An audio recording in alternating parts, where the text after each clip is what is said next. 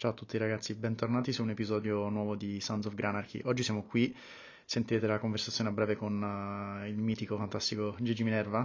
La storia di come ci siamo conosciuti la lascio raccontare a lui, la sentirete tra poco perché è una storia uh, fighissima. E oggi parliamo di uh, svariate cose, ma in primis un pochino di Dragon Ball Z, perdonate se non siete, diciamo, super fans come lo siamo noi, ma soprattutto poi del, del mondo cinematografico, di film, di registi, di come è cambiato il mondo del cinema, di come è stato impattato anche eh, diciamo, il mondo del cinema, ma soprattutto l'esperienza cinematografica di, eh, di Gigi durante il periodo del, del Covid. E per il tipo di lavoro che fa, ovvero videomaker, è forse la persona più adatta a parlare degli sviluppi del mondo dei film, delle serie e tutto negli ultimi anni. E è stata una conversazione fighissima e ad oggi forse direi anche il podcast che è durato, che è durato di più, quindi per i più coraggiosi eh, tra di noi, tra voi ascoltatori.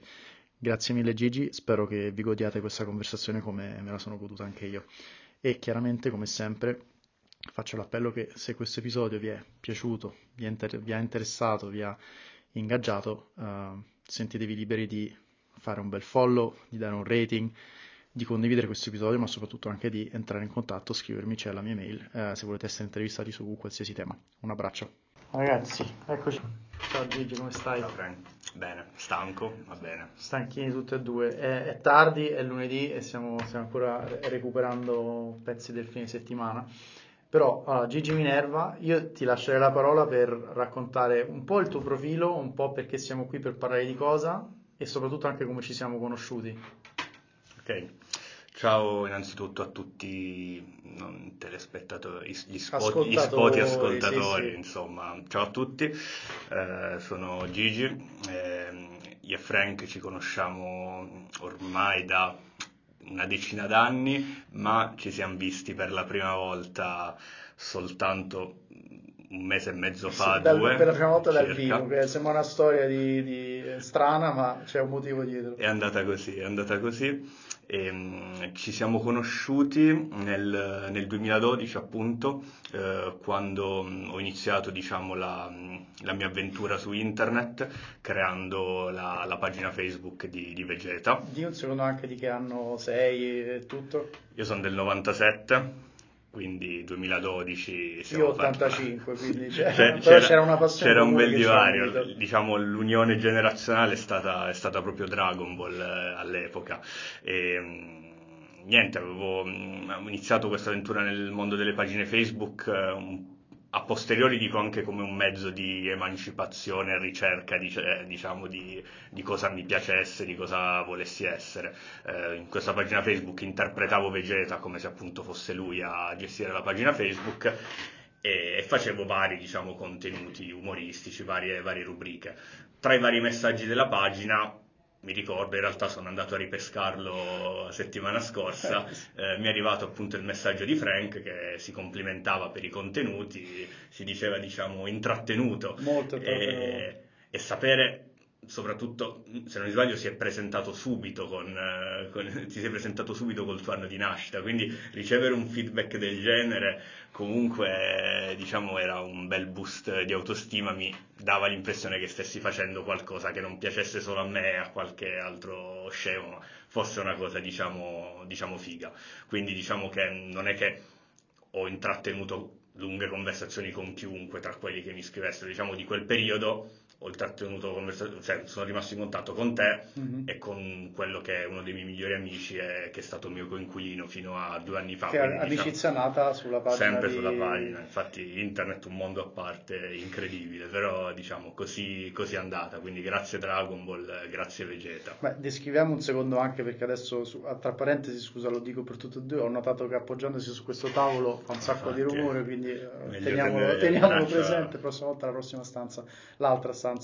Dico, raccontaci un secondo anche del tone of voice di questa pagina, perché era, cioè io me la ricordo come una delle, delle pagine più geniali, più divertenti a suo tempo. Quanti followers? Infatti va contestualizzata. Esatto, va contestualizzata perché oggi non, probabilmente non potrebbe no. esistere. Il breve aneddoto è che a un certo punto, te l'avevo raccontato l'altra volta, un paio d'anni fa mi è arrivata una notifica di Facebook che devo ammettere non apro praticamente più, eh, con scritto il tuo commento viola... le non so insomma le guidelines di non mi ricordo di, di che tipo, perché era un commento in effetti che oggi non metterei, ma era un commento con un tono voice affine, certo, alla pagina. Che va, che va contestualizzato, solo che Facebook estrapola i contenuti, li giudica oggi, e sappiamo come, come funziona, insomma. E diciamo che Vegeta traevo l'ispirazione per interpretare Vegeta da Vegeta stesso, eh, che diciamo non è la persona più, più facile con cui, con cui interagire, la persona, il personaggio. Quindi aveva, diciamo, un vocabolario tutto suo, chiamava i, i propri fan infimi terrestri, eh, non si faceva problemi a descrivere eh, i propri colleghi, quindi Goku Junior, tutti gli altri, tutti gli altri personaggi, esatto, quelli coglioni, diciamo, con termini poco carini. Però in realtà ho notato che è stata da subito apprezzata questa cosa, più che altro perché era anche un modo per distinguersi. Di, di fanpage di Dragon Ball ce n'erano molte, e credo che l'idea originale sia stata quella di usare la pagina Facebook come fosse un, un diario, un profilo personale del personaggio, che spoiler non esiste nella, nella realtà. Quindi, purtroppo. Eh, però dai messaggi che ricevevo, diciamo che non tutti erano così convinti. Bene. E quanti, mi ricordo, eri pure arrivato a un numero comunque niente male. Considerando il tema, tra virgolette, di nicchia e la spinta di nessuno, comunque era arrivato, non mi ricordo, tra i settemila e i diecimila. Perché non è poco. Cioè, tu comunque avevi quanti anni per contestualizzare? Ah, l'ho creata a cavallo tra la, credo tra terza media e la, il primo anno di liceo. Incredibile. Quindi tredici quattordici anni. Totale. E diciamo che sì, o anche per quanto riguarda il, il tono appunto della pagina che dicevi prima, in realtà ho, ho ripescato, appunto perché sono andato a vedere un po' i messaggi vecchi, ho ripescato questo qui, un, un ragazzo che mi ha scritto tre anni fa, la pagina è inattiva dal mm-hmm. duemilatré, duemilatré tredici quattordici, mm-hmm. eh, questo ragazzo mi ha scritto un paio di anni fa chiedendomi eh, di eh, cancellare la, la pagina di, di Vegeta. Eh, si è presentato innanzitutto come fan di quello che avevo fatto, come vecchio fan della pagina, però ha detto che mh, eh, rivedendo i post ha pensato che se qualcuno oggi andasse, un, un bambino, un ragazzo andasse, che poi bambini e ragazzi su Facebook oggi non c'è, credo ce ne sia, cioè ci sono solo i razzisti, quindi perfetto. C'è, c'è. E se un ragazzo, ero preoccupato che se un ragazzo, un bambino fosse andato, fosse capitato sulla mia pagina, avrebbe trovato, diciamo, dei, eh, un registro, dei, un linguaggio poco colorito, carino, esatto, e sono perfettamente d'accordo. Però gli ho parlato col cuore in mano, gli ho detto che è letteralmente una parte di me, non, non, potrei, no, non poi... potrei eliminarla, e soprattutto sono sempre per la contestualizzazione. Siamo fortunati che nei post Facebook c'è scritta la data, quindi sì, sì. Vabbè, qua si potrebbe modo. aprire tutta la parentesi della cancel culture in cui certo. viviamo ultimamente. Eh, però insomma no, ci, ci tenevo a farti raccontare come ci siamo conosciuti, perché insomma lato mio, io mi ricordo era... Io avrò avuto, sì, boh, diciotto diciannove. Io ho scoperto Dragon Ball Z abbastanza tardi e ne sono rimasto appassionato anche per tanto tempo. E quindi avevo trovato questa pagina pazzesca, e poi comunque era molto figo, come hai detto te, insomma, il, il tipo di tono voice e come l'avevi un po', un po' approcciata, no? A parte questo, adesso noi oggi siamo qui, poi mh, prima di andare nel tema principale ho un'altra domanda su Dragon Ball, poi non voglio certo. estraniare, alienare gli ascoltatori, che dico che palle, altre, di nuovo a parlare di Dragon Ball Z. Ehm, però diciamo il tema per cui oggi siamo qui è mondo cinema. Perché questo? Perché parlaci un po' di quello, diciamo, di cui ti occupi oggi, anche della tua passione che certo. è molto cinematografica. Allora, sì, diciamo che io oggi sono un, sono un videomaker, e ho iniziato a fare video sempre intorno a quegli anni, credo di aver ricevuto la mia prima videocamera. Per questo devo ringraziare i miei, credo veramente alla fine delle scuole elementari, con cui già avevo girato delle cose che mi piacerebbe ripescare, però ancora ovviamente non, cioè, non sai che passioni hai a quell'età, semplicemente mi piaceva l'idea di riprendere i miei, i miei amici che facevamo cose, e quindi però è stata sempre una cosa un po' dentro. La passione, diciamo, Per il, la passione del, per il cinema, che è nata dopo la passione per il video, perché video su YouTube li ho sempre fatti, mm-hmm. ovviamente senza un particolar gusto all'epoca. La passione per il cinema si è aggiunta dopo, nel duemilaquattordici, quando un paio di amici mi hanno sottoposto alla visione forzata di vari, di vari film, che in realtà poi mi hanno, mi hanno conquistato, infatti gliene sarò grato per, per sempre.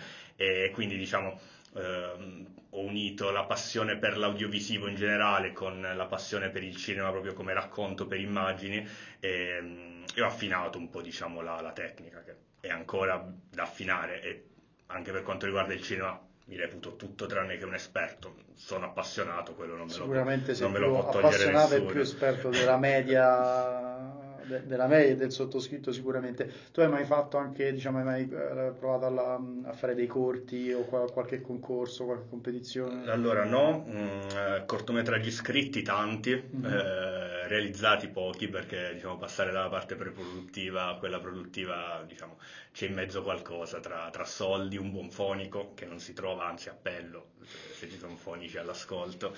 E, mh, la cosa più simile che ho fatto a un cortometraggio è stata una videopoesia, che era praticamente quindi un videoclip su una poesia recitata su una base musicale, ed è stata la cosa, diciamo, il, il contenuto più, più scripted, quindi con tutta una preproduzione, una sceneggiatura vera e propria, ed è tuttora una roba che ovviamente a distanza di anni rifarei diversamente, ma credo come tutto ciò che abbiamo fatto in passato, ma di cui vado molto orgoglioso. E oggi comunque sono eh, lavoro, appunto videomaker lo faccio da, dal liceo praticamente, però lavoro ufficialmente come videomaker da un annetto, un annetto e mezzo, e, mh, non in ambito cinematografico, mh, ma è, sto facendo al momento quello che mi ero prefissato, cioè un qualcosa di pratico che mi consenta di tenere veramente la camera in mano, di curare poi il montaggio, imparare, anche imparare, esatto, non, non ho al momento, eh, ho molti amici ovviamente eh, che sono anche colleghi,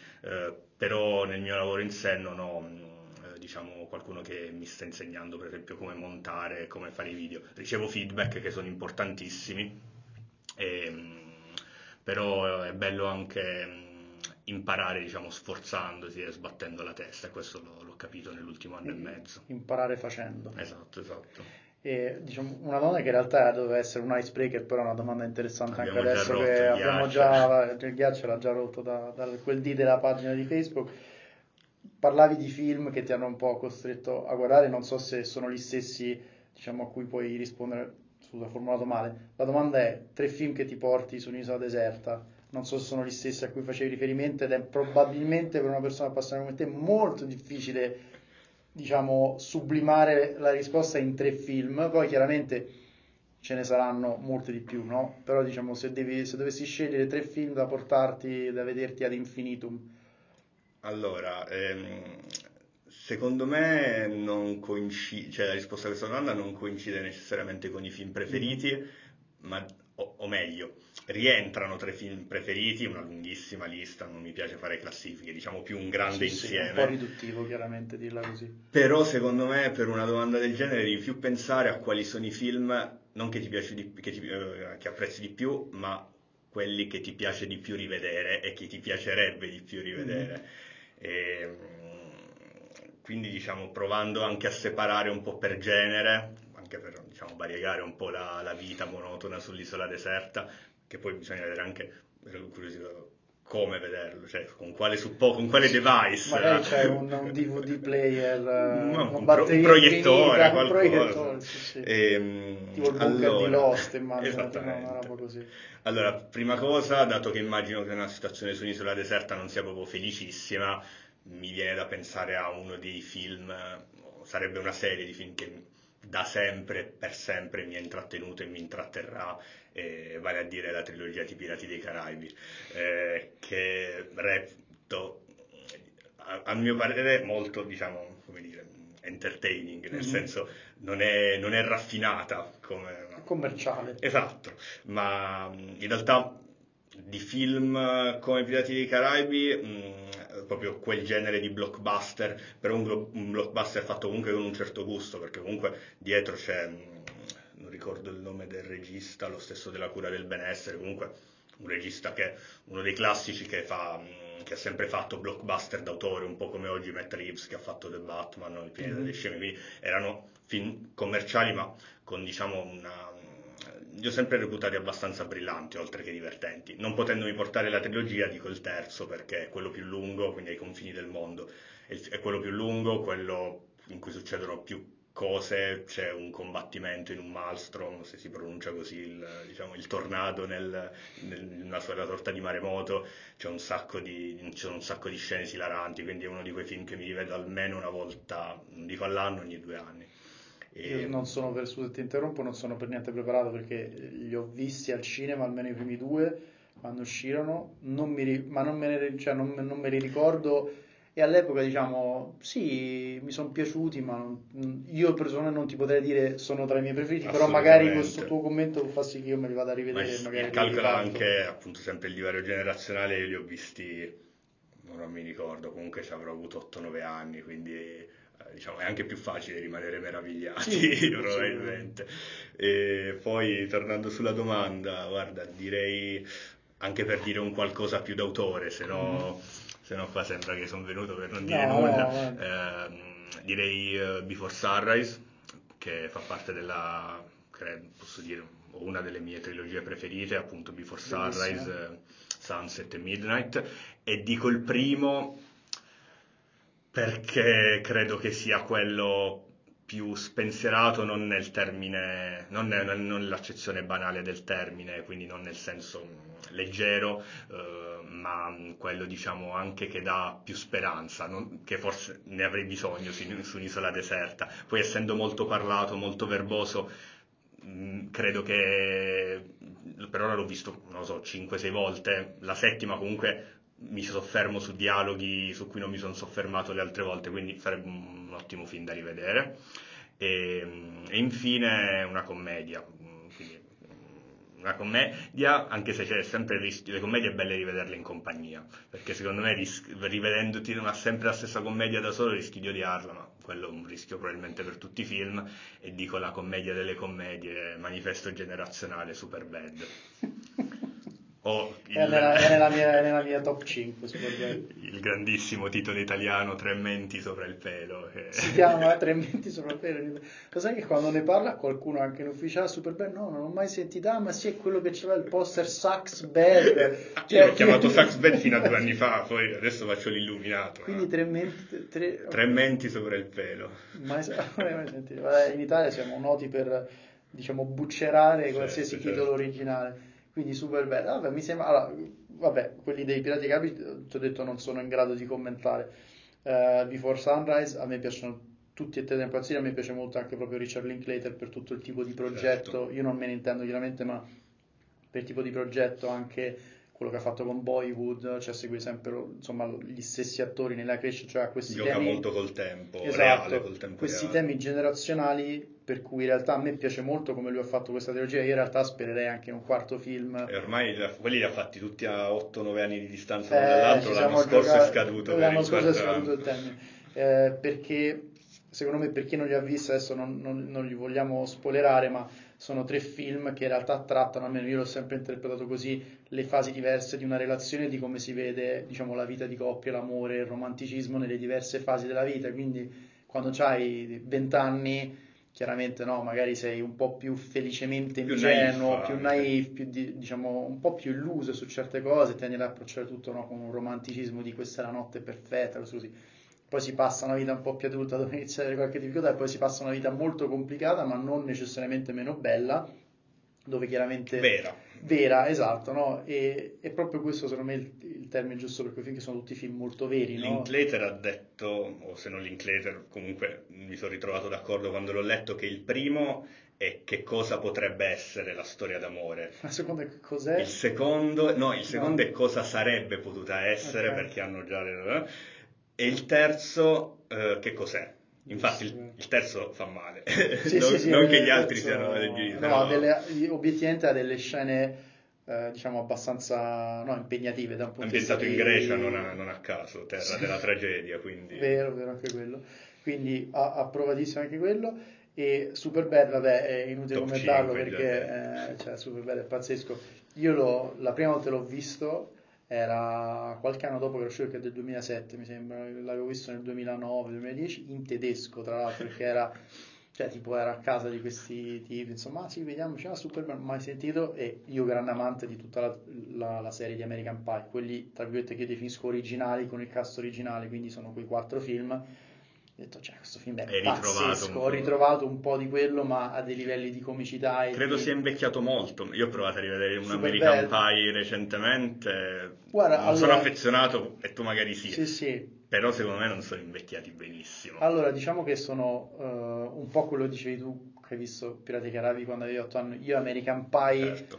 perché sono ragazzi che oggi hanno cinque anni più di me, non quindici, um, me lo sono ritrovato molto come temi, cioè quell'ossessione a scuola del primo bacio, la prima volta che vai a letto una ragazza, cioè dei temi ricorrenti generazionali che poi sono evoluti. Me li ero rivisti qualche anno fa, diciamo i primissimi sono chiaramente un po' banalotti se vogliamo dirlo, però hanno comunque dei momenti niente male. Quello che a me ad oggi, che è invecchiato meglio perché è il più recente, che non so se hai visto la Reunion, no, che, no, presente, sì, che sì, secondo sì. me, ecco, se non l'hai visto, vabbè, poi ti deve piacere un po' il loro gruppo, no? Però era geniale perché anche lì come sono diventati questi ragazzetti ora un, un po' con famiglie, cose, allora quello che torna a casa e c'è la ragazzina a cui lui faceva da babysitter, che nel frattempo è diventata una figa pazzesca, certo, uh, e lo vuole invitare alla festa sua dei diciotto anni, no? E lui, insomma, un po' così, quindi merita molto. Però no, tornando a Superbad, quando l'ho visto mi si è aperto un mondo perché fa morire da ridere, diciamo, tutte le battute, cioè non c'è una battuta fuori posto, secondo me, non c'è un carattere, un personaggio fuori posto, dai principali ai secondari, ai poliziotti, a quando loro finiscono in quella festa di adulti e ci sono quei personaggi stranissimi, questa festa da adulti improbabili, di sì, scene calde. La cosa bella, che se non sbaglio avevo letto proprio nel libro, che so che hai letto anche tu, la, la biografia sì. di Seth Rogen, eh, lì raccontava che quella sceneggiatura, non so se con Jonah Hill o... ah no, credo Seth Rogen è... non possono ricordarmi, ma il, cl- il classico compare di Seth Rogen di cui non si conosce eh, la faccia, Evan Goldberg, Evan Goldberg sì, sì. di cui non si conosce la faccia, esatto, e, che poi non si è, non si è mai visto esatto, e Seth Rogen raccontava che comunque loro due hanno scritto quella sceneggiatura quando erano al liceo, poi sono riusciti a farla più avanti, non so quanto tempo dopo, però si vede con qualcosa, liceale. Voglio dirlo, anche raccontato con del cuore, nel senso, sì, sì, con, con il cuore di un adolescente, nel senso, è ovvio che non, non, non credo che noi ci rivediamo al cento per cento, perché inutile prenderci in giro, non credo che la vita di un adolescente americano sia uguale alla vita di un adolescente, no. Anche solo, forse non è più facile bere una birra, sì, credo proprio di sì, e... Mh, però lo percepisco, non lo so, una certa fedeltà alla realtà in, in ciò che viene rac- raccontato, tutto con in sottofondo una quantità di risate incredibili. Perché... No, no, è vero. E poi c'era, loro avevano fatto, um, non mi ricordo il titolo, ma qualche anno fa una sorta di variante... Uh, di, come se fosse Superbad però con bambini più piccoli, ed era sempre loro... uh, Good Boys, esatto, Good Boys, che sì. A me è piaciuto molto ed era una variante, diciamo, un po' anche ispirata, no, al, ai Stranger Things, alla situazione, certo, certo, c'è certo. anche una battuta, hey you Stranger Things, no, che stavano in bicicletta e giravano, molto molto carino, è come se fosse un po' una versione adulta, un po' più family friendly di quello che poi in realtà è, è super family bello. Family friendly secondo me comunque è sempre all- sì, all'apparenza, sì, sempre... Eh. Vero, però vero. Mi ha fatto, mi è piaciuto molto quello, e ti dirò di più, sarà perché mi, a me piacciono molti film con, con protagonisti i bambini, soprattutto quando sono eh, diretti bene, sì. eh, da, vabbè, prendendo gli esempi storici, i vari film di Truffaut con, con i bambini piccoli, a, a The Florida Project, che è un film della A ventiquattro, dei bambini piccoli strepitosi. Mi emoziona molto la, il tema dell'amicizia tra bambini, e non mi vergogno di dire che alla fine di Good Boys mi sono un po' commosso, sì, sì. perché ho, ho avuto la fortuna da piccolo di avere quegli amici. Ed è vero che a un certo punto, quando, soprattutto magari quando inizi la scuola nuova, nonostante tu sia convinto che quelle persone non le perderai mai, perché ci passi ventiquattro ore su ventiquattro, non, non avete manco troppo in comune, però state bene insieme, però a un certo punto qualcosa si rompe ed è giusto così, e l'allontanarsi da quegli amici è un qualcosa che non ha un momento, diciamo, preciso, cioè io non mi ricordo quando succede, ho smesso, basta. Che poi non è smettere di essere amici, non mi ricordo quando mi sono allontanato dai miei amici delle medie o delle elementari, succede gradualmente, e secondo me Good Boys lo, lo rappresenta bene. Non mi ricordo la fine, me lo dovrei rivedere, diciamo. Io sono stato molto fortunato perché eh, ho fatto a Roma scuola, scuola tedesca, e la scuola tedesca letteralmente dall'asilo alla maturità tu sei nello stesso edificio con le stesse persone, e quindi è vero che negli anni, soprattutto post maturità, comunque qualche amicizia si è persa, e detto interno è anche giusto così che certe amicizie si perdono, perché evidentemente non c'è poi tutto questo granché in comune, no? Perché poi uno cresce e ti rendi conto, beh, non ho nulla a che fare con questa persona. però ad oggi le mie migliori amicizie sono amicizie di scuola, perché sono persone con cui ho fatto magari le elementari, le medie, il liceo, e tutti i giorni. Beh, potenzialmente era anche un rischio se... Potenzialmente era un rischio, infatti a, a qualche, adesso non so come in Italia, però diciamo l'anno per esempio sopra di noi piuttosto l'anno sotto di noi, c'era qualche anno che è stato più fortunato o meno fortunato. Noi eravamo molto fortunati perché un gruppo stavate bello bene unito, stavamo bene insieme, non c'erano... Cioè sì, c'erano un po' i gruppetti, i fighetti, non i fighetti... Un po' però alla così. Fine siete cresciuti però insieme ancora di insieme. Più che in una scuola sì, normale. Sì, sì.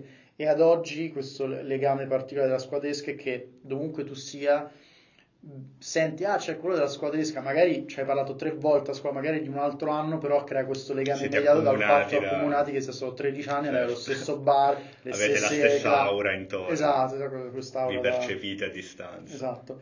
E poi, breve parentesi, A ventiquattro tu hai visto la serie su Netflix Beef? L'ho ah, vista la settimana scorsa, che adesso è uscita, e mi è, è piaciuta, piaciuta molto. Io l'ho finita ieri mi sera. Mi è piaciuta molto, e la cosa che mi ha sorpreso di più e che al momento mi ha fatto dare addirittura cinque stelle su cinque okay. su Letterboxd è il finale, perché l'idea è brillante, l'esecuzione... e sia divertente, sì. sia drammatica. Sì, sì, un dark comedy un po', no? Ma il finale, che era la cosa più facile, non dico da rovinare, ma anche da fare un qualcosa di non convincente, no. A me sinceramente, il, non lo voglio dire ovviamente, ma sinceramente il finale mi ha, mi ha convinto, non, non, non, a me non piace pensare mentre sto vedendo un film o una serie...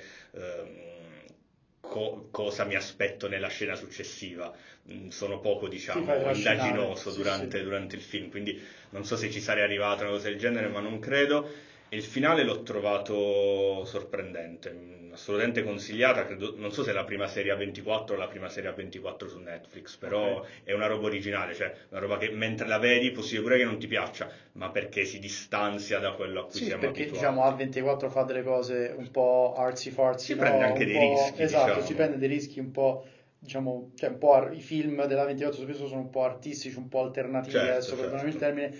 Detto, poi avevo visto delle recensioni ottime, a me piace molto uh, il ragazzo principale adesso, St- Steven Yeun, Yeung, mi sembra sì, che sì, sì, sì. io conosco da The Walking Dead perché eh, diciamo, ci ha accompagnato per quattro o cinque anni in The Walking Dead, e quindi dico lui mi piace molto, me lo voglio vedere, e devo dire mi è piaciuto, adesso mi era venuto in mente con A ventiquattro, però anche se diciamo, non, non è stato chiesto, ma lo voglio dire, i miei film preferiti da portare sull'isola. Se, se, se posso farti domande? Ah, allora, assolutamente, assolutamente sì, sì, no, dimmi. Ma questo ci tenevo perché è una vita che aspetta che qualcuno lo chieda. E... Due, due isole separate ovviamente, non siamo insieme, due, sì, se vabbè, non sarebbe sì, deserta, no, esatto, no. Quindi nella tua isola deserta cosa ti porteresti? Un'altra isola deserta, allora sicuramente Terminator due, okay. perché diciamo io a proposito di, di generazione sono cresciuto con tutta una serie di film action, um, principalmente diciamo serie A era Stallone, Bruce Willis, Schwarzenegger, serie B Van Damme, e poi serie C c'è tutta un'altra serie di cose tra cui serie C Segal. Proprio B-movie puro? No, non, non B-movie prima, diciamo attori serie C di okay, Steven okay. Seagal della situazione, che comunque ha fatto dei bei film, Trappola sulle montagne rocciose, Trappola in alto mare, sono, sono però, fantastici, ha però... lavorato nello stesso periodo gli altri colossi esatto, di quel esatto. genere. E diciamo tra quelli mi, mi viene difficile non scegliere Rambo uno, che comunque secondo me rimane uno dei film più fighi di quel genere, però Terminator due, che è un film, adesso non so quante volte l'hai visto, ma è un film che ogni volta lo vedo, è un film del novantuno, e ogni volta lo vedo dici porca Eva quanto è invecchiato bene questo film, cioè gli effetti speciali che erano totalmente eh, diciamo all'avanguardia per l'epoca reggono ancora benissimo oggi, almeno per il mio occhio non esperto, però è una cosa che ho letto spesso, la storia è pazzesca, la performance di tutti gli attori è pazzesca, incluso Schwarzenegger che dice cinque cose in croce e ma, vabbè, lui è una macchina, ma come le dice? No, cioè incluso il famoso I'll be back, vabbè quello era già nel, nel primo, quindi per me è epico, sarà un film che ho visto venti volte. Poi eh, avevo... devo, l'ho, l'ho visto ovviamente, ma devo rinfrescarlo. Eh, no, allora, usciremo... Anche perché forse addirittura confondo uno e due, però... No, no, allora, guarda, è facile che nell'uno... che è un bellissimo film ed è eh, sicuramente rivoluzionario, comunque ha lanciato un personaggio che nel, diciamo come icona mondo anni ottanta, anni novanta, se pensi ce ne sono pochi, c'è Rambo, c'è Robocop, c'è Terminator, cioè è quel ruolo lì che ha anche plasmato un po' la sua carriera poi. Cioè l'archetipo vero e proprio. Esatto, quando lui poi è diventato governatore, cioè lui andava avanti a slogan presi da Terminator nei suoi discorsi politici, I'll be back, hasta la vista baby e tutte queste cose qui, no?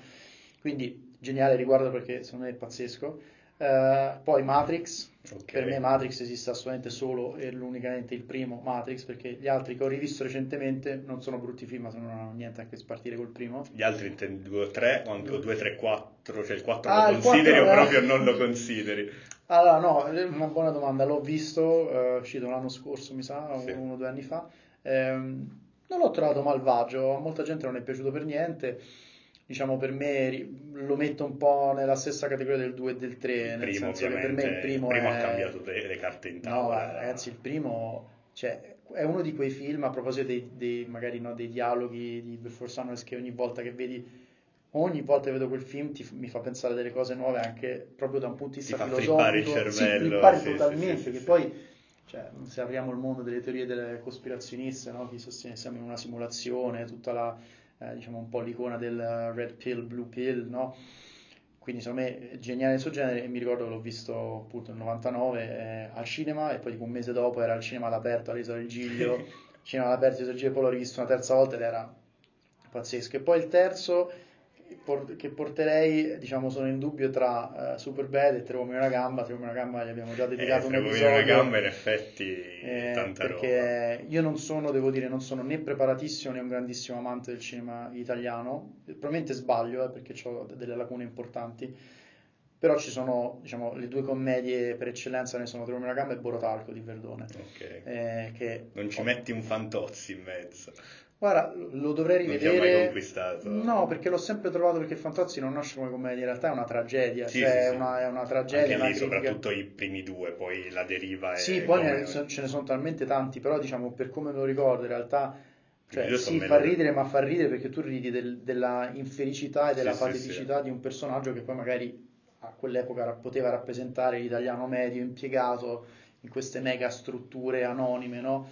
Um, quindi sì, però non lo metterei mai, ci cioè sta, non so se tu sta. Hai presente Borotalco di Verdone, certo, certo. che no, eh, no, cioè per me pieno titolo, esatto. meritatissimo, eh, tra l'altro sono il suo film migliore, quindi questi i tre film. E faccio un salto indietro perché poi ci sono diventati di Dragon Ball, ma la teniamo sul breve, certo.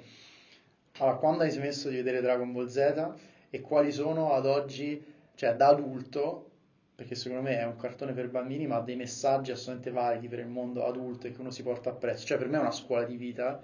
Cosa ti sei portato appresso da adulto, cioè messaggi importanti di vita di Dragon Ball Z? Allora, ho smesso... Allora, da quando ho creato Vegeta credo di essermi fatto due messe in onda, mm-hmm. perché comunque lì finiva e lo rimandavano sì, dopo sì. un anno e mezzo, quindi credo di aver fatto due messe in onda, e ovviamente la seconda volta... Io, man mano che uscivano gli episodi, commentavo con post sulla pagina come se... Real cioè... time marketing. Eh, es- es- esatto, esatto, esatto. E, mh, ricordo che la seconda volta ovviamente ero più preparato, perché sapevo, avevo già usato un, determinate battute, sapevo magari cosa funzionasse di più, cosa funzionasse di meno e cosa facesse anche ridere di più, di più me. E credo di aver lasciato Dragon Ball a questa seconda tornata con Vegeta, anche perché poi ho lasciato anche Vegeta, e... Mh, sarà stato quindi duemilatredici, sì, mm. credo, quindi al secondo anno di università ho smesso proprio di vederlo. Ho ricominciato guardando le puntate di, di Super. L'hai eh, finito Super al, il cartone? No, no. All, l'ho iniziato all'inizio del, della carriera universitaria, quindi duemilasedici, eh, ci siamo visti insieme, ho visto con degli amici, un, credo un, non mi ricordo, un tot di puntate, ma non sono andato proprio tanto avanti. Eh, che, non lo so, credo che oggi come oggi non riuscirei a sopportare, ora non mi ricordo se Super è come Z e G T da quel punto di vista, ma non riuscirei a sopportare i tempi delle puntate di Dragon Ball. Non so se io l'ho è, visto tutto sì. È cambiato Super da quel punto di vista, allora è migliorato, nel senso non ha i tempi allungati che Goku sta nella camera iperbarica, lo aspettiamo un freezer per tipo due settimane di puntate. Quindi quello è migliorato, però ci sono degli episodi filler dove io semplicemente li, cioè, guardavo all'inizio, li mandavo avanti. Infatti sono tentato di vedere questa cosa che fanno con gli anime soprattutto, che escono i film che sono una sorta di uh, short version mm. di, degli episodi. Lo fanno anche con l'Attacco dei Giganti, tu dell'Attacco dei Giganti così come di Dragon Ball puoi vederti, ora dico delle cifre a caso, o dal primo al ventesimo episodio, o ti vedi il primo film che raggruppa ah, no, gli episodi dall'uno al, al venti, ovviamente con dei tagli, ma nel, ca- nel caso dell'Attacco dei Giganti so che è un po' più, sono un po' più gravi i tagli, ma nel caso di Dragon Ball Io mi ricordo che c'era una versione su YouTube che già faceva in modo non ufficiale questa cosa di prendere gli episodi, tagliare i film, ed era molto scorrevole ed era bello, era sì, effettivamente sì, no. bello. Beh, di Super quanti episodi hai visto, ti ricordi? No, purtroppo no, ma davvero un assaggio, cioè erano ancora sulla nave da crociera all'inizio. Ah, vabbè. Allora, se ti posso dare un consiglio, io all'inizio ero un po' scettico, eh, sono impazzito totalmente, cioè non è Z, quindi tu lo devi approcciare non tanto come lo paragono a Z, ma è una cosa un po' diversa, però ti fa ritrovare personaggi e obiettivamente anche la dillo no, no, da, da nerd totali. Come vedere vecchi amici ti tira fuori delle, delle emozioni, delle emotività, perché ci sono delle, dei combattenti pazzeschi, okay. ma proprio pazzeschi, sono delle scene fighissime, poi chiaramente, cioè, nel senso sono sempre le solite trasformazioni, non è che, non è che hanno reinventato uh, la ruota. Ah, ma non no? te però, lo aspetti nemmeno. Non te lo aspetti nemmeno, però ecco, se lo prendi come progetto con l'ottica di dire, vabbè, questo episodio mi sto rompendo le scatole, lo mando avanti, secondo me merita. E quindi tornando ai messaggi, i messaggi ah, di, posso essere di vita sincero, condensati, mi ha lasciato molto Dragon Ball in sé come presenza nella mia vita, ma nel senso ciò che ha comportato anche banalmente l'ispirarmi per fare la pagina mm-hmm. Facebook, l'accompagnarmi, la classica storia del dopo scuola, cioè quel, il, il tepore eh, diciamo de, di casa che torni la a tele, casa le due e mezzo su esatto, quindi quello. Messaggi veri e propri, guarda, ora voglio ascoltare te, però ti lascio la palla. Non lo so, è ovvio che quel... allora, il personaggio più filosofico cre... mi è sempre per me è sempre stato Vegeta, cioè quello su cui rifletterci di più, che credo che sia anche un po' inconsciamente il motivo per cui l'ho scelto e per cui molti lo scelgono. Diciamo che Vegeta, per quanto perda, è più figo, cioè anche esteticamente credo ah, che no.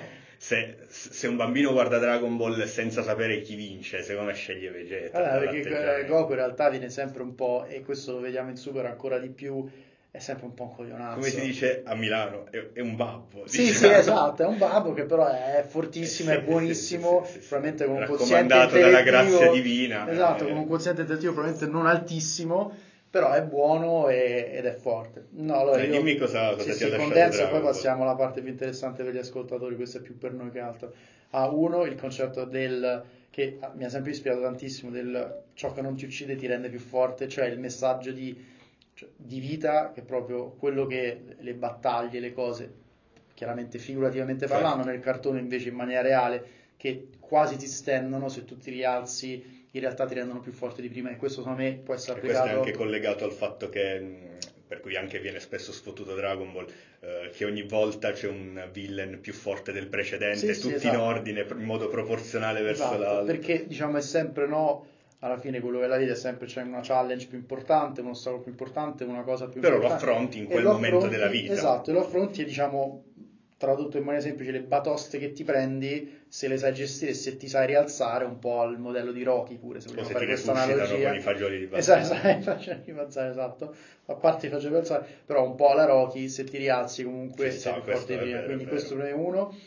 Due, in generale, diciamo, il um, cosa che poi alla fine in chiusura ci arriva anche Vegeta, è il rispetto eh, per gli opponenti, diciamo per i tuoi opponents, non opponenti, per i tuoi opponents più forti, cioè saper riconoscere che cazzo c'è qualcuno più in gamba di me, c'è qualcuno più bravo di me e va bene così, e anzi è figo perché io da lui posso imparare, cioè tutto quello che fa Goku in tutte le sue interazioni, incluso alla fine, qua non è che grande spoiler, è stato spoilerato ormai quaranta anni fa, trenta anni fa, quando alla fine Kid Buu viene ammazzato dalla Mega Genkidama, cioè tu comunque hai un, un momento in cui, cioè lui dice spero di, ri, di ritrovarti, spero di potermi confrontare con te e di combattere Beh. ancora, perché secondo me mi questo, hai fatto crescere, questa è una cosa, questo lato di Vegeta viene spesso dimenticato, perché ovviamente la caratterizzazione del personaggio è eh, or, è, è essere super orgoglioso, mm-hmm. oltre che principe dei Saiyan, anzi le due cose sono collegate, quindi viene più ricordato come lui voglia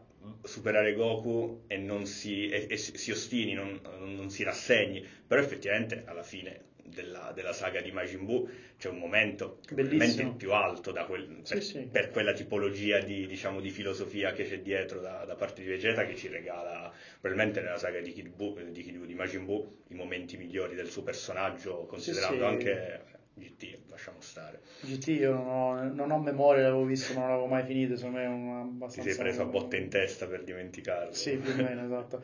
No, però infatti lì il momento in cui lui dice comunque, cioè dopo quanti episodi, non lo so, ma almeno duecentocinquanta episodi di Z, in cui lui finalmente ci ammette, oh, sei più bravo di me, c'è poco Bellissimo. Da fare. Eh, quindi molto bello. Vabbè, li condenso in questi due che poi se no allineiamo tutti.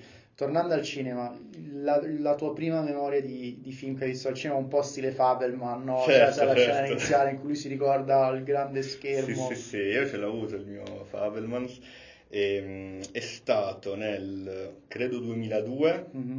quindi avevo cinque anni. E cre- ora non mi ricordo a che età un bambino inizia ad avere i ricordi, ma immagino comunque sia, stato, sia uno dei primi più nitidi, perché è stato eh, andare al cinema con mia madre al... alla Warner di Casamassima, mm-hmm. vicino Bari, a vedere Spirit Cavallo Selvaggio, e arrivammo dieci minuti, dieci quindici minuti in ritardo, quindi la mia prima esperienza al cinema, il mio primo ingresso al cinema è stato senza la pubblicità prima, senza la calma, la, il buio della sala, no?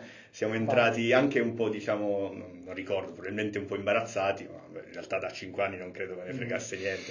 Siamo entrati, ci siamo visti questo film, film che sinceramente... Ob- ho visto soltanto quella volta nel duemilacinque, conservo un bellissimo ricordo perché sono super affezionato, non è il film che, diciamo, fa scoccare l'amore, magari inconsciamente, sì, ma però Spirit è, è, è un della, cartone? Sì, non della Disney, credo della DreamWorks. Okay. Eh, sì, quello del, appunto, del cavallo selvaggio, come dice il, il non, non mi ricordo di più, però ricordo, ecco, non tanto il film, mi ricordo appunto mh, il ritardo con cui siamo arrivati e il luogo, la Warner di Casamassima, non so se è ancora viva come, vivo come stabilimento, ma era incredibile perché si entrava, era un classico, diciamo, multisala, la, la hall eh, diciamo, all'ingresso era enorme e, e incastonati nel, nella parete, nel soffitto c'erano tutti i personaggi della Warner eh, o i Looney Tunes, tutti sì. a dimensione naturale, come, cioè, non, non naturale perché non esistono, ma diciamo a, a, a dimensione uomo, e, e quella fu è un ricordo magico che appunto conservo e sicuramente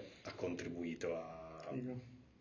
Io non, non sono sicuro e rischio pure di dire una cavolata perché non mi ricordo in che anno è uscito. Io ho un vago ricordo, però dovrei verificare perché poi magari si scopre che è uscito nel, tipo nell'ottantuno, io non ero nato, di essere andato al cinema a vedere il primo Superman con Christopher Reeves. Ok. E che eh, si parla di qualche anno fa, ma non ho un ricordo solamente del cinema, ho il ricordo dell'esperienza, cioè del... non del film quanto mi ricordo il giorno sono andato al cinema e c'era questa cosa nuova, però è tutto molto più luogo, famoso, più, più magari l'hype del giorno. Esatto, perché il film, per carità, uno dei primissimi film di supereroi, ma non è che io abbia ricordi o particolari emozioni legate a quel film, quindi... Però già che lo colleghi a quello è significativo. Sì, sì, probabilmente è vero. Poi vabbè c'era tutto il periodo di un sacco di videocassetti, tantissime videocassette, i primi Guerre Stellari, quelli vecchissimi. Le videocassette me le sono fatte anch'io. Tante, parecchie.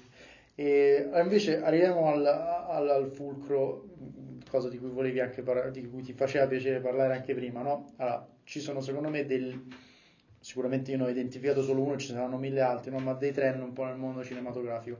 Una cosa in primis, come grande fan del mondo degli action movies, non esistono più, o meglio, i film d'azione ne sono rimasti veramente pochi. Io penso ai John Wick e al successo che ha avuto John Wick, secondo me per quel motivo che la gente anche dell'età mia, ma non solo, ha una sete di vedere questi film senza tanti effetti speciali e tutto, al successo di Mission Impossible Fallout quando era uscito due anni, due, tre anni fa, e a quanta attesa c'è per quello nuovo adesso di Tom Cruise che nel frattempo ha sessanta anni e continua a fare ah, tutti gli stunt. Esatto, sta, magari noi. E di come questi film siano sempre un po' più spariti, ce ne sono rimasti meno ed è tutto molto uniformato in direzione Marvel, quindi questi franchise giganti che un po' appunto la Marvel, piuttosto che anche, sai, questi franchise che continuano a tirare fuori Guerre Stellari. Ma definiscimi sono... le caratteristiche dell'action per come lo intendi tu, quello che è andato a scomparire, tipo, tipo mh, parti di spionaggio, co- cosa non deve mancare in, nell'action che ah, dici tu? Io per action intendo poco C G I, poi è chiaro, per esplosioni, cose, alla Tom sì, Cruise, però alla, alla Tom Cruise, cioè tu prendi Tom Cruise e John Wick. Qualcuno okay, realmente in grado. Qualcuno realmente in grado, che si studia gli stunt, che si fa gli stunt, cioè John Wick, Keanu Reeves è anni che si fa gli allenamenti, sì, sono attori al preparati poligono, per quello, sì. eh, gli arti marziali con arma bianca, cioè sono attori preparati rispetto a un e comunque molto enjoyable, perché a me la Marvel fa impazzire, intendiamoci, mondo di Thanos, Iron Man, cose che per carità storie belle, appetibili un po' a tutti, però molto eff- molti effetti speciali. Quindi la domanda è, che ne pensi tu? Perché secondo te si è un po' la direzione che ha preso è questo mass, diciamo questo mass concept di film, che invece magari di fare la cosa un po' alla A ventiquattro o alla John Wick che piace a pochi, si inizia a fare una roba che piace un po' a tutti, che in effetti tu ti guardi Endgame piuttosto che Infinity War, sono dei film che piacciono a bambino di sette anni e piacciono a un adulto di, di sessanta, perché in effetti sono fighissimi. Allora, ehm, sinceramente non ho una risposta precisa, definita. Eh, penso che la tendenza sia, sia questa e che sia collegata, tanto per cambiare, ai processi produttivi, nel senso, per quanto riguarda anche la, la preproduzione, la produzione di film del genere, eh, oggi molto viene relegato alla, alla fase di post-produzione e anche alla possibilità di poter cambiare le cose in corsa, anche banalmente per motivi che dicevamo prima, quindi magari c'è una particolare tendenza culturale che influenza un film che prima era scritto in un modo, poi magari mentre lo stanno realizzando lo cambiano un po'. Ehm, mi viene in mente la più ruffiana del, di tutte, e la, anche se non sono d'accordo con tutte le critiche, con la maggior parte sì, che per esempio la Disney, che quasi sembra farlo apposta a voler prendere le tendenze principali Quel, del periodo di, de, di quei mesi e a metterle dentro in un melting pot nei, ma tipo nei cioè film. L'inclusione di minorities piuttosto che di sì, ma un, un'inclusione diciamo forzata, votata soltanto al marketing, nel senso um, è chiaro che all'azienda in quanto tale, cioè l'azienda in, parlano sempre giustamente di uh, diciamo diritti, diritti civili, e ciò di cui non parlano sono i diritti sociali, quindi banalmente la butto lì, ridistribuzione della ricchezza, perché spingendo i diritti civili tu allarghi anche il tuo pubblico, cioè se tutti siamo uguali, e stai dicendo questo, cosa in cui voglio sperare crediamo tutti qui, se dici le persone, le persone trans, le persone omosessuali, ehm, gli afroamericani, siamo tutti uguali, do- devono essere tutti parte dell'industria, lo fai perché vuoi rendere loro parte del tuo pubblico e quindi ovviamente ottenere un maggior profitto, non vai però a insistere su temi sociali come importanti veramente, esatto, importanti dal punto, dal, dal punto di vista sociale, quindi ruffiano in quel, in quel termine, però senza diciamo distanziarmi troppo dalla domanda sui film d'azione.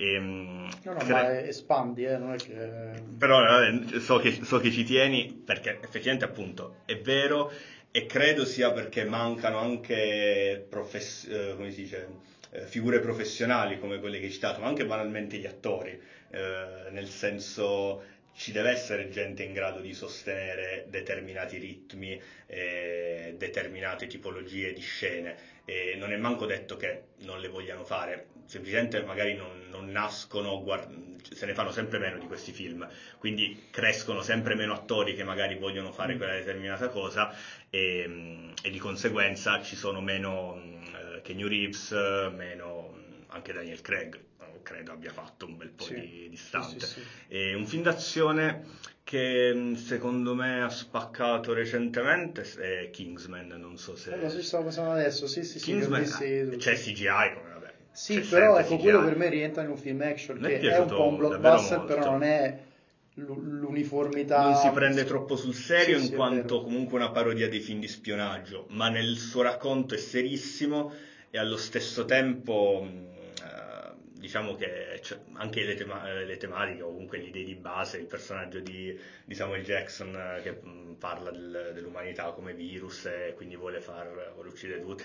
E comunque ci sono delle idee brillanti dietro che, diciamo, danno dimostrazione che comunque le idee non mancano e secondo me non mancheranno mai, anche perché, correggimi se sbaglio, in un film action non è che è la trama la cosa principale che hai. No. Però comunque ci vuole... diciamo creatività anche, mh, tutti i dipartimenti, quando vai a creare un film ci vuole creatività, mh, cioè c'è tutto un dipartimento che pensa banalmente alle coreografie di un combattimento, cioè eh, quattro John, sono quattro di John Wick, non è che li fai così mettendo L'hai gente che sa combattere. Allora io ho visto il primo, però l'ho visto in casa e purtroppo non ti ha fatto impazzire. No, mh, eh, ma non lo so. No, chi... no, ma non sei il primo, è uno dei miei più cari amici, a lui non piace proprio. Io però sono un grande, diciamo, fan del... Del, della sala, non per fare appunto il, lo snob, però banalmente ho visto il quarto al cinema, so che è il più cinematografico e tutto, quindi magari è anche quello che meritava di più. Il quattro mi ha, mi ha intrattenuto, intrattenuto molto, infinito, ma mi ha, mi ha, mi ha intrattenuto molto, e a livello di fotografia ho trovato, ecco, no, l'ho trovato curato, cioè non, l'ho trovato curato in tutti i suoi dipartimenti. Sì, sì, è vero, diciamo hanno fatto un upgrade eh, rispetto al primo, perché secondo me il primo era ormai duemilatredici, mi sembra, uscito come facciamo fare l'ennesimo film a Keanu Reeves, che ne ha fatti tanti negli ultimi anni, anche penso a quarantasette Ronin, cioè roba strana, un po' di nicchia, nessuno avrebbe pensato che sarebbe diventato questo fenomeno, no, certo. Nessuno avrebbe pensato di farne altri tre, ha aumentato, cioè si vede proprio il budget di produzione, come è stato fatto e tutto. Ehm... Tu, ha, tu ha, ti sei dato una risposta a questa mancanza del, del tuo genere preferito? Il mio genere preferito, allora, secondo me è sempre un'esigenza di mercato, nel senso che alla fine non c'è pubblico.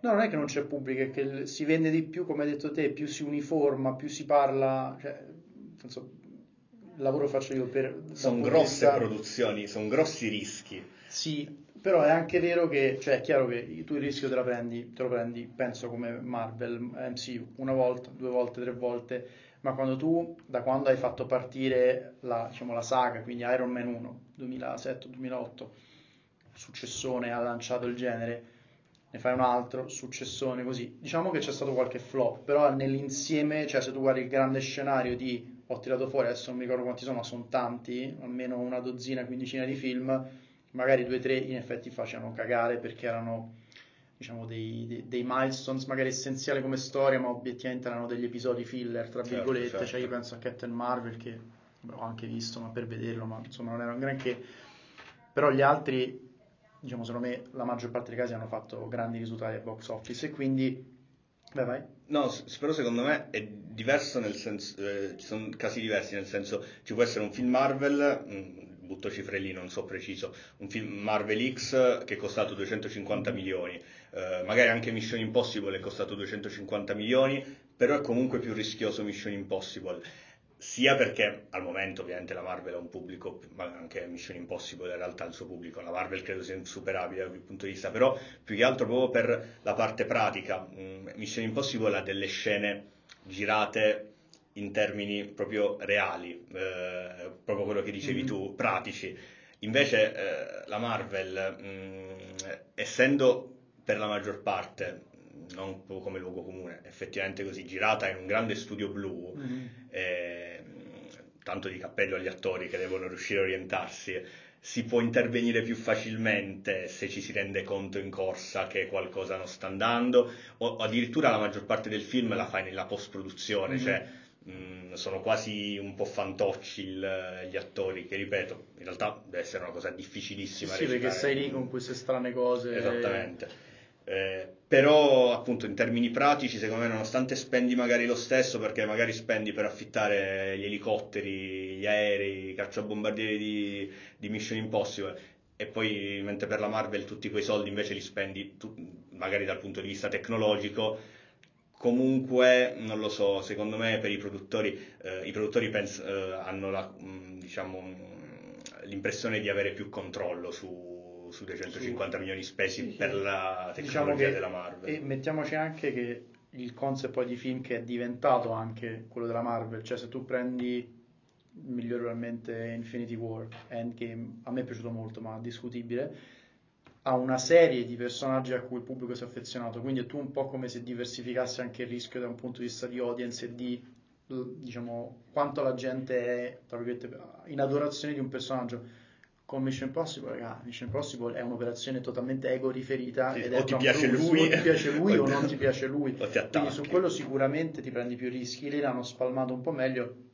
Per me, diciamo, il concetto fondamentale è che nel momento in cui tu inizi a parlare a un pubblico vasto, se trovi qualcosa che piace a un pubblico vasto rispetto a un pubblico meno vasto, chiaramente fai più soldi. Nel momento in cui tu crei una macchina da guerra come l'M C U, che in media comunque piace, dal, tu ci porti da genitore, io non sono genitore ma ce lo porterei mio figlio a cinque dieci anni. Anche a livello di biglietti, metti che è interessato solo il bambino di sei anni, si porta il padre e esatto. nel migliore dei casi anche la madre e la esatto. sorella, diciamo. Esattamente. Quindi sono già quattro biglietti. Esattamente, e in più non è neanche la cosa del padre che ha ah, che palle, mi vado a vedere un cartone, magari poi sono carini ma non mi frega niente. Cioè, se ti vivi tutta la serialità di tutti questi film, secondo me hanno fatto una roba pazzesca, come hanno costruito la storia, cioè in un periodo lungo. Qualche film, come vi ho detto, lasciamo perdere, altri secondo me rimangono un po', diciamo, nella, nella storia del cinema recente, per me, come, diciamo, blockbuster. Poi chiaramente sono blockbuster, sono prodotti commerciali, non è... Io adesso il nuovo Mission Impossible, ho visto un video promo che ti consiglio fighissimo, di un quarto d'ora, che fa vedere come Tom Cruise è preparato per questa scena dove si lancia una motocicletta da...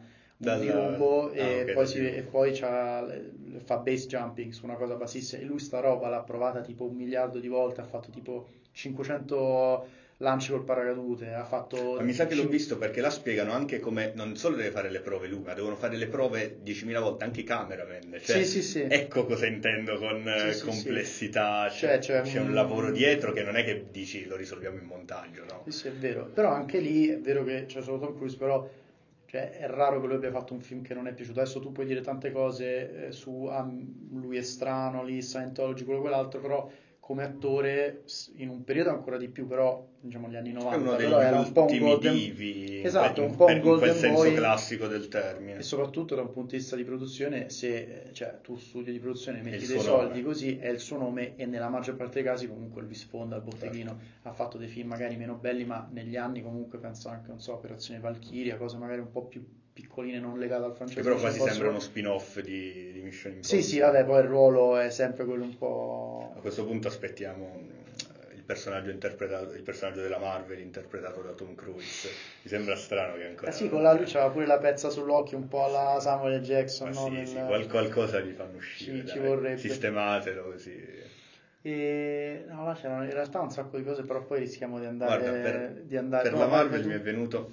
Io sono dell'idea che mh, il problema, allora, concettualmente, è dire noi abbiamo l'universo dei fumetti Marvel, tanti personaggi appartenenti letteralmente a universi diversi, non eh, nel senso sono come, diciamo, magari io e te siamo diversi, dici tu, eh, tu sei in un altro universo, no, proprio mm-hmm. I personaggi della Marvel sono in universi diversi, quindi l'idea di... Eh, avviare appunto questo percorso in cui si portava i vari universi a intersecarsi, i vari personaggi a convivere negli stessi universi, concettualmente non l'ho seguita dall'inizio, però anche adesso posso dirlo, è una figata come idea. Mm. A posteriori, secondo me, il problema principale è che così rischi, di app- rischi e secondo me così è avvenuto, rischi di appiattire tutto e di non dare sin- ehm, diciamo un'armonia al tutto, perché allora ehm, secondo me ogni personaggio, ora non sono esperto di fumetti, quindi mm-hmm. eh, dei fumetti Marvel, non sono manco esperto dei film Marvel, però li seguo per curiosità, eh, perché alcuni mi piacciono pure. Ho recuperato giusto settimana, in realtà due giorni fa, i due film più lo speciale dei Guardiani della Galassia, di cui dopo magari ti, ti dico, e mi sono piaciuti tanto. E, però il problema è che ogni personaggio, secondo me, ha il suo mondo inteso come mood, come... come tipologie di personaggi, anche come patto narrativo. Eh, so che, per esempio, eh, di Thor, l'ultimo Thor, come si chiama? Ragnarok. Ragnarok. Si sono lamentati molto del fatto che facesse molto ridere, sì, ma sì. Non perché non fosse divertente, ma perché se tu consideri che quel Thor, in cui ci c'è una, ci sono una quantità di battute, tra virgolette, stupide, incredibili, fa parte dello stesso universo di un altro film, la butto lì, di Capitan America, che poi magari ha un tono completamente diverso, un po' le cose Stone. stonano. È come dire, è ovvio che Guardiani della Galassia, che ha un tono, si è ringraziato James Gunn, genio secolare, abbia un tono scanzonato, scanzonato poi in realtà... fatto commuovere un sacco sul finale del secondo, però è divertente, brillante. È ovvio che vabbè, ora volevo, stavo prendendo come esempio Batman, che ovviamente non è manco Marvel, però per dire eh, ah basta vedere anche eh, che, pass- mi stacco brevemente, tanto vabbè, sempre vabbè. Mondo supereroi D C, Suicide Squad è Batman, non per forza The Batman, qualunque Batman, ma è ovvio che sono due universi separati. Personaggi, un personaggio come Harley Quinn non può convivere, che mi piace un sacco, ma è un personaggio, diciamo, tra virgolette... Harley Quinn o Margot Robbie? Eh, Margot Robbie come Harley Quinn. Un personaggio comunque stupido, nel migliore, eh, nel migliore delle sue, nella migliore delle sue accezioni, non può convivere in un mondo serio, cupo, dark come quello di Batman. E secondo me è questa la vera ricchezza. Io mi ricordo che i film, io mi sono innamorato, non della Marvel perché non mi sono mai innamorato della Marvel, ma mi sono innamorato di Spider-Man, quando ho visto gli Spider-Man di Raimi, eh, credo scuole medie. A parte che mi facevano paurissima, poi col, un paio d'anni, un paio d'anni sono riuscito a eh, vederli. C'erano degli tutti. Elementi dark, eh, soprattutto lì, Goblin. Secondo, secondo me quelli sono film che, a parte che li ho rivisti recentemente, sono, in, sono invecchiati bene. Da Dio. Sì. Però sono quei film che comunque potevi vedere da bambino, ma magari appunto ti, ti inquietavano. Basta con questa storia di proteggere i bambini a tutti i costi. Si può fare, diciamo, stiamo, stiamo bene noi che abbiamo visto eh, i, tre, i tre Spider-Man.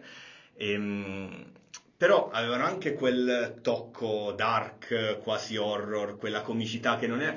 Ecco, l'altra cosa della Marvel di oggi, mi sembra sempre che stiano rincorrendo la comicità in ogni scena, in ogni battuta, vogliono sempre strapparti il sorrisetto, anche in una scena magari verosimilmente drammatica, sembra che ti vogliano strappare una risata che in realtà tu non vuoi, non, non li vuoi dare. Quello fa parte dell'amalgama, dell'amalgamare... Del progetto che non avevo voluto fare anche per fare una esatto, cosa femmini. Esatto, per fare una cosa femmini, perché da una parte io, ah, c'è una scena d'azione, il mondo sta per finire, teoricamente, cioè fa un po' cagare sotto, dall'altra però ti faccio fare, ti faccio anche un po' ridere. Poi su certi personaggi, obiettivamente è portato in extremis, Thor Ragnarok, che cioè, è un film comico praticamente, però trovo anche bello che da una parte stonano, dall'altra però tu prendi un...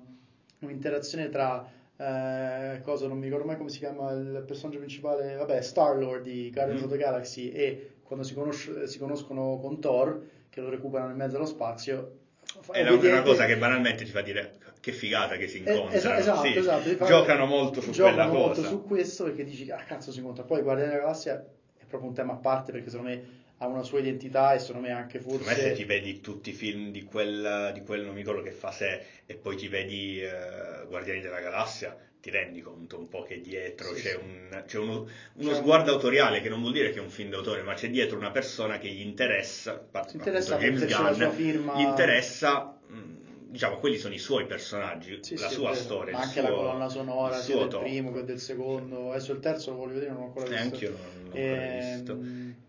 Io ho recuperato i tre, i tre Spider-Man di, di Webb, si chiamano, il regista non mi ricordo, quello quelli di Tom Holland, no, ah, di Tom Holland. Okay. Eh, li ho, rec- ho recuperati due, perché questo appunto due o tre anni fa, quando, quando doveva uscire il terzo, in cui tornava Willem Dafoe, eh, Alfred Molina. Eh, io ho cresciuto con lo Spider-Man di Raimi e ovviamente tornava anche Tobey Maguire, ho detto ok dai, la volta buona, mi recupero i, tre, i due Spider-Man così che vado al cinema a vedermi il terzo. Allora, non posso dire che mi siano piaciuti, ma posso dirti che poi mi hanno fatto innervosire. Sì. Li ho trovati tro- troppo, eh, diciamo... forzati. Eh, ma infantili, ma non come target, perché se, è ovvio che de- debbano esistere film con quel target, ma proprio per quello che dici tu, che un film, cioè esistono i film familiari, cioè film che può vedere il padre e, a, e apprezzare certi livelli, e può vedere il figlio, o la madre e la figlia ovviamente, e apprezzare altri livelli. Secondo me non ci sono tutti questi livelli, è molto blanda come eh, perché come quello per, per forza di cose, quando vai a diluire una cosa cerchi di please everyone. Esatto. Trovi una cosa che è l'opposto, non prendi di... posizione non prendi posizione John, che alla John fine Wick il terzo mi piace perché è una roba che ha preso posizione, mi piace Guardiani della Galassia perché è una roba che ha preso delle posizioni, a me piace quando chiare... muore un personaggio sì, importante sì. Eh certo, anche Stranger Things Brief Excursus, il fatto che non abbiano il coraggio di far morire i personaggi secondo me è una grande ammissione di debolezza dello sceneggiatore, dello showrunner, di chi è. È ovvio che noi pubblico amiamo un determinato personaggio, ma proprio perché lo amiamo vogliamo, ess- vogliamo soffrire, secondo me. Non sono d'accordissimo, perché sempre su questa parentesi, cioè tu dici ci vuole coraggio per ammazzare dei personaggi amati, però io ti dico poi devi costruirla che... bene la morte. Sì, sì, sì, sì, no, chiaro, però io dico ci vuole anche coraggio nel tenerli e nel non soccombere al fenomeno che io chiamo il matrimonio rosso di Game of Thrones. Non so se tu Game of Thrones l'hai visto, però diciamo è un episodio dopo. in cui in un episodio vengono seccati tipo quattro cinque personaggi.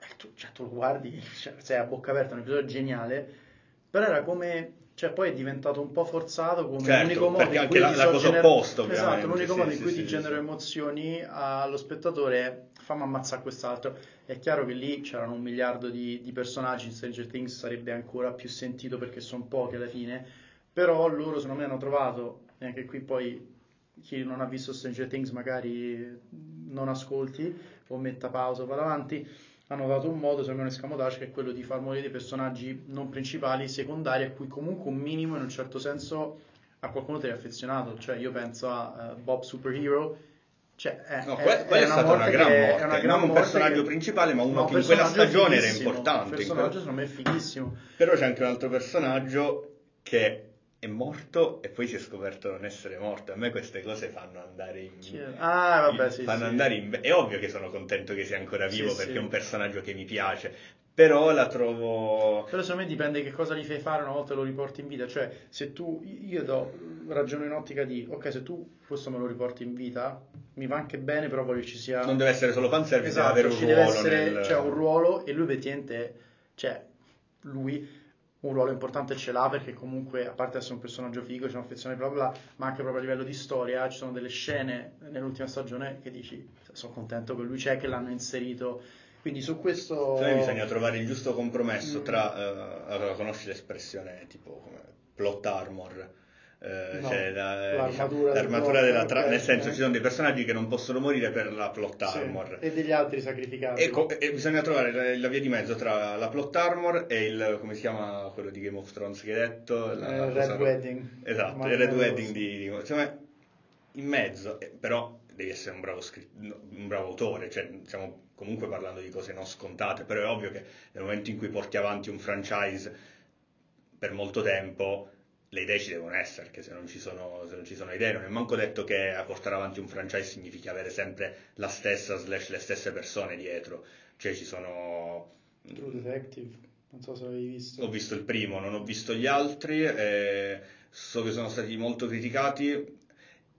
Io sono sicuro che non siano all'altezza del primo, però allo stesso tempo, essendo una roba presentata come una serie antologica, non necessariamente secondo, cioè è giusto che come premessa dici il primo è insuperabile, però poi fermati anche un attimo ad analizzare il... Sì, no, lì il concept che mi piaceva, io ho visto solo le prime due, ehm, e la seconda assolutamente inferiore alla prima, ma però la prima è difficilissima sì, da superare. Però obiettivamente il carico di, di, di attori che hanno riportato, poi la terza non l'ho vista, cioè il concept di porto una storia nuova, porto degli attori nuovi, obiettivamente molto figo se lo, sta, se, lo sì, fai, sì, sì, se lo fai fatto bene. Chiaramente rinunci a quella parte di l'affezionamento certo. ai personaggi che devi compensare con una storia, e penso questo è ancora più difficile quando non fai una serie antologica di stagione in stagione ma di episodio in episodio, tipo, tipo Black Mirror, che si, adesso, sicuramente Black Mirror non ha come obiettivo quello di farti affezionare ai no. personaggi, però ci sono vari prodotti antologici e de- uh, ce n'è uno mh,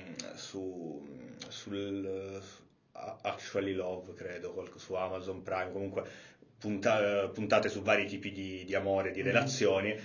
in cui in realtà invece, a differenza di Black Mirror, dove è ovvio che non ti affezioni ai personaggi, sono tutti pazzi squinternati, eh, invece là stai letteralmente assistendo a una storia d'amore, ti devono far conoscere i personaggi, affezionare i personaggi ed eventualmente dispiacerti o giudicare per personaggi in quaranta minuti, sì, sì, e lì è un esercizio di scrittura, di regia non da poco. Senti, ultima domanda, eh, ovvero mh, durante il periodo del Covid, che chiaramente c'è stata no, una crisi cinematografica per ovvie ragioni, um, come ti sei vissuto il periodo, o meglio, quanto è importante per te andare al cinema, cioè proprio come esperienza un po' proprio alla Faberman rispetto a ormai l'home entertainment che è il televisore gigante, certo. ti vedi il film a casa? Allora, ehm, durante il Covid... Mh, è una cosa che mi vergogno, che, pro, che sento che dov, non mi vergogno, ma sento che dovrei provare vergogna. Uh, per me il, il lockdown, il primo lockdown è stato uno dei periodi credo più belli della mia vita. Uh, sono stato con il mio coinquilino, che è anche uno dei miei migliori amici, chiusi in casa mesi, e, e tra le tante cose abbiamo visto un sacco di film, avevamo proprio istituito tutto questo, abbiamo allestito anche il proiettore in soggiorno, perché se non si può andare al cinema, e avevamo istituito, per dire, l'Asian Monday, quindi il lunedì ci vedevamo soltanto film asiatici, avevamo il Comedy Sunday eh, per vederci le commedie la domenica pomeriggio, eh, e poi che ne so, avevamo tre giorni con la rubrica e gli altri tre giorni e gli altri quattro giorni decidevamo a caso, quindi abbiamo visto un sacco di film e ci siamo, io ero già appassionato, sono contento perché si è appassionato molto di più al cinema anche il, appunto il mio, il mio amico, il mio coinquilino. E, um, finito il... Ah, no, la cosa principale è qua, è, ecco, questo è anche un po' un appello non cinematografico, ma proprio anche un po' umano che faccio. Ho iniziato a vedere i film in lingua originale durante il, durante il lockdown. È tutta un'altra cosa. Allora, in lingua originale con i sottotitoli in italiano già lo facevo da un annetto e mezzo, due, forse anche di più, ma vederli in lingua originale con i sottotitoli in inglese è una roba che ti cambia la vita. Diciamo, io non avevo un gran livello di inglese, quindi all'inizio pensavo che, pensavo che sarebbe stato anche più lungo il periodo. In realtà, dopo due o tre settimane difficili, ma cioè, due setti- un paio di settimane difficili, è ovvio che non capivi mai da subito il cento per cento, ma manco dei film italiani, anche banalmente perché ti distrai, perché non capisci, anche perché sono registrati proprio eh, dal punto di vista audio male spesso, non capisci il cento per cento. Io ho trovato un aumento delle, proprio della capacità di ascolto incredibile, e questo non è, diciamo, eh, tema del dibattito, ma anche dal punto di vista dell'apprezzamento cinema, del film. Tu stai vedendo il prodotto originale, soprattutto adesso che magari mi capita che vedo un film bello da solo a Milano in lingua originale sottotitolato inglese, poi vado a Bari e con la mia famiglia ripropongo lo stesso film che mi è piaciuto e con loro ovviamente me lo vedo in italiano. Io no, eh, ma c'è un abisso a, a parte che non riesco più a vederli perché mi sembra proprio che la voce sia appiccicata sopra in modo proprio farlocco, e c'è anche tutto il discorso che, la, che è una parentesi enorme che non apriamo, del doppiaggio italiano, che per, la, per i ritmi che richiedono le piattaforme oggi, a parte, cioè non hanno proprio tempi tecnici per soddisfare le richieste qualitative, perché devono sottostare alle richieste quantitative, e, ma tu vedi proprio il prodotto per come è stato concepito. Questo vale per le comedy, perché banalmente ti perdi tutto nella traduzione. Faccio l'esempio di The Office, che è quello con cui ho iniziato a vedere, diciamo, i film e le serie in lingua originale, ma in generale le sfumature che all'inizio non capisci, ma quando le capisci che figata. C'è, c'è che molto figata. Anche di contesto e di body language, che anzi, diciamo, una cosa che consiglio sempre, eh, lo dico anche sempre alla mia ragazza, con cui a un certo punto, quando ho detto iniziamo a vedere un po' di serie, si era persa, diciamo, dei, dei, dei cluster importanti tipo Breaking Bad, cose così. Abbiamo iniziato a vederle in inglese, con i sottotitoli in inglese lei si è abituata rapidamente, e oggi spesso vediamo proprio i sottotitoli e, e lei si è resa conto di, ah, guarda che capisco quasi tutto, e dico, ma è normale che ti perdi quel dieci-quindici per cento, però poi... Come nel parlato. Come nel parlato, sì, però sì, compensi sì. Che ti focalizzi ancora più sul, diciamo, sul sulla linguaggio, gestualità, sulla, sulla certo, gestualità, certo, tutto, che sennò stai sempre a leggere lì, che è un po' come una stampella infatti continua. Infatti ho rivalutato completamente il modo in cui io dicevo, quello è un grande attore, ma come faccio a dirlo se lo sì, guardo sì. doppiato? Ovviamente sì, puoi analizzarne sì, una però parte, è però è incredibile, c'è l'uso del tono, quindi tornando, che sennò straf- diciamo, andiamo troppo oltre, e, mh, finito il Covid, mh, io, io sono sempre andato al cinema, però ho intensificato banalmente perché mi era... mi era mancato, eh, cerco di trascinarmi dietro anche amici, però io di base sono del partito che vedo, se ho voglia di andare al cinema vedo il catalogo del cinema multisala o cinema di quartiere che sia, e se c'è un film che mi piace,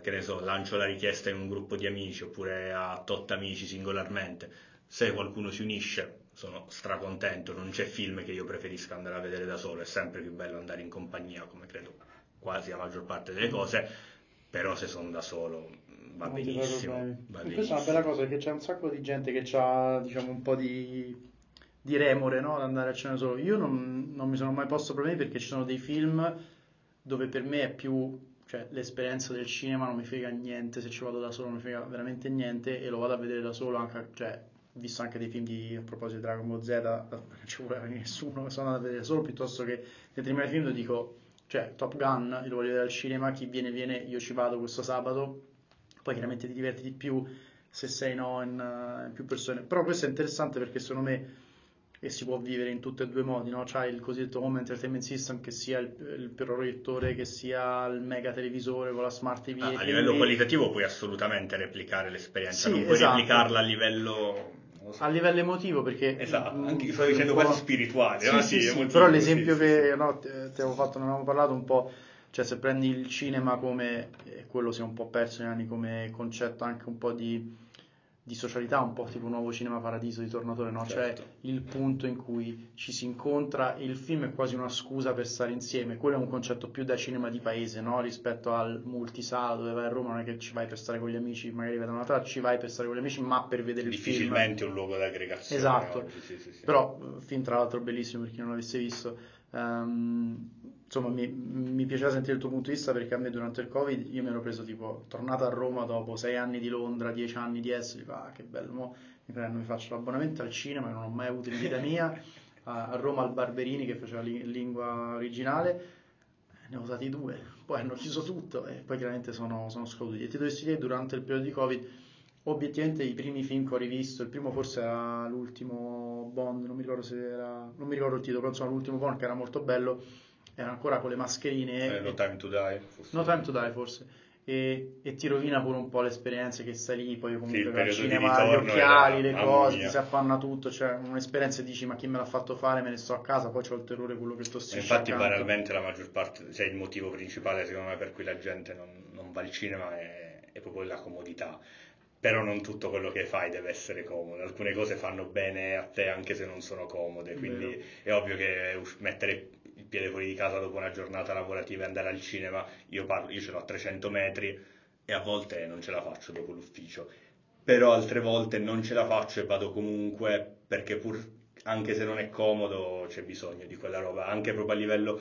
Per me una delle cose più importanti è che il cinema, andare al cinema inteso come sala è un esercizio anche per la tua capacità di concentrazione, perché oggi siamo costretti per forza a fare duemila cose contemporaneamente, a non staccare mai il cervello. Al cinema, almeno al multisala magari puoi fare anche un po' quello che ti pare, sei un solo un maleducato, ma se accendi il telefono per controllarlo tipo in un cinema di quartiere ti arriva una... Una, ed è giusto un coppino da dietro, giustamente, ed è, ed è bello così, nel senso devi non guardare il telefono per due ore, non ti devi distrarre per due ore e non è facile, cioè anche io che ho la passione vero, sì, sì. Ogni tanto ho quasi dei tic tipo ok questo film mi sta piacendo davvero ma magari una controllatina no. Sì, sì. Bisogna no, io devo dire è, è bello perché do il benvenuto al ho la scusa per spegnere, cioè proprio metto su modalità aeroplano, mi viene un pericolo. Esatto, in che altre circostanze puoi, puoi permetterti di no mai veramente. Senti, domanda bonus, eh, non mi ricordo se l'hai visto ma Nicolas Cage Mandy visto non visto? No, ho visto l'ultimo, fi- visto l'ultimo eh, film di Nicolas Cage no, dove interpreta il conte Dracula. Ah, l'hai visto? Sì, eh, sì, sì, Renner, Renfield, Renfield con Nicolas Holt, anche divertente. Eh, eh, Nicola, Nicolas Cage interpreta Nicolas Cage semplicemente vampiro. E... Su Nicolas Cage potremmo aprire un'altra parentesi, ma siamo già andati un po' lunghi. Eh, mi fa morire da ridere pensando a Yearbook di Seth Rogen, certo. Che c'è quella storia in cui parla di Nicolas Cage.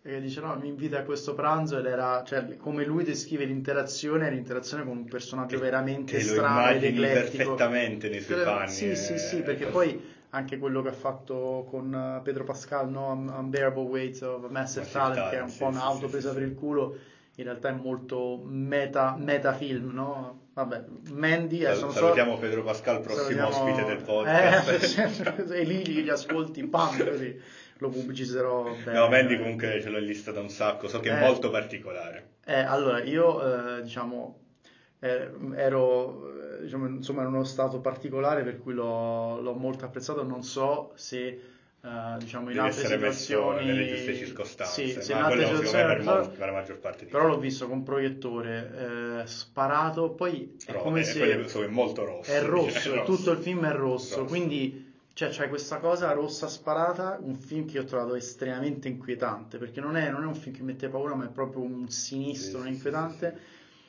sì. E c'ha delle scene che sono, sono cioè, geniali se ti piace quel genere di horror molto molto strano, cioè un horror un po', un po artistico. Ma hai visto Midsommar? Sì, inquieta e no. Non fa paura in quel senso? Midsommar, Midsommar l'ho trovato... Non ti è nemmeno inquietato, mi... No, nel okay. senso, cioè, l'ho trovato strano, insomma, okay, mettiamo okay. così, più strano che inquietante. Qua sarà il filtro rosso, sarà tutto di notte, sarà che ci sono delle cose... Ti chiedi costantemente... Delle cose veramente, non so se sai un po' la storia, no, comunque, no, insomma, no. ecco, non la leggere... Cerco fatela... sempre di, di guardatelo senza, senza aspettarti, cioè, senza sapere niente, perché io veramente mi ero letto due righe, ma aspettavo un film completamente diverso, e quindi dico, porca, che mi sono guardato. E chiudiamo con questo... Gigi, grazie mille, noi è penso stato un grandissimo piacere. Anche per me potremmo stare a parlare qui, avrei un sacco di altre domande, ma se andano un po' lunghi potremmo fare una parte due più sul mondo serie televisive che oggi abbiamo... Anche solo... su internet. Anche su internet in generale, è vero, è vero, perché poi tu tra l'altro dopo Vegeta avevi aperto pure un'altra pagina di me. Certo, di Vegeta, no? È stato il punto Vegeta di partenza, la, anche la diciamo la roba meno popolare, però... No. Nel prossimo episodio. Prossimo dai. episodio. Quindi Gigi, grazie. Bocca al lupo per il podcast, grazie, grazie mille. mille Crepi, lo pubblicizzeremo tutti e due. Io devo, diciamo, migliorare un pochino a, a pubblicizzarli. Chiaramente per chi uh, ha ascoltato fino a qua, abbiamo fatto quasi un'ora e venti a parlare di, eh, di, di film serie di Dragon Ball Z. Di super, no, Superbad dura due ore. Esatto, esatto, la durata di una commedia. La durata diciamo. di una piccola commedia. Se siete arrivati fino a qui, vi è piaciuto uh, diciamo l'episodio, insomma, mettete follow, commentate, scrivetemi, c'è anche il mio indirizzo email. E se volete essere intervistati, avete temi in cui siete appassionati, fatemi sapere. Grazie ancora a tutti e grazie soprattutto a Gigi. Grazie.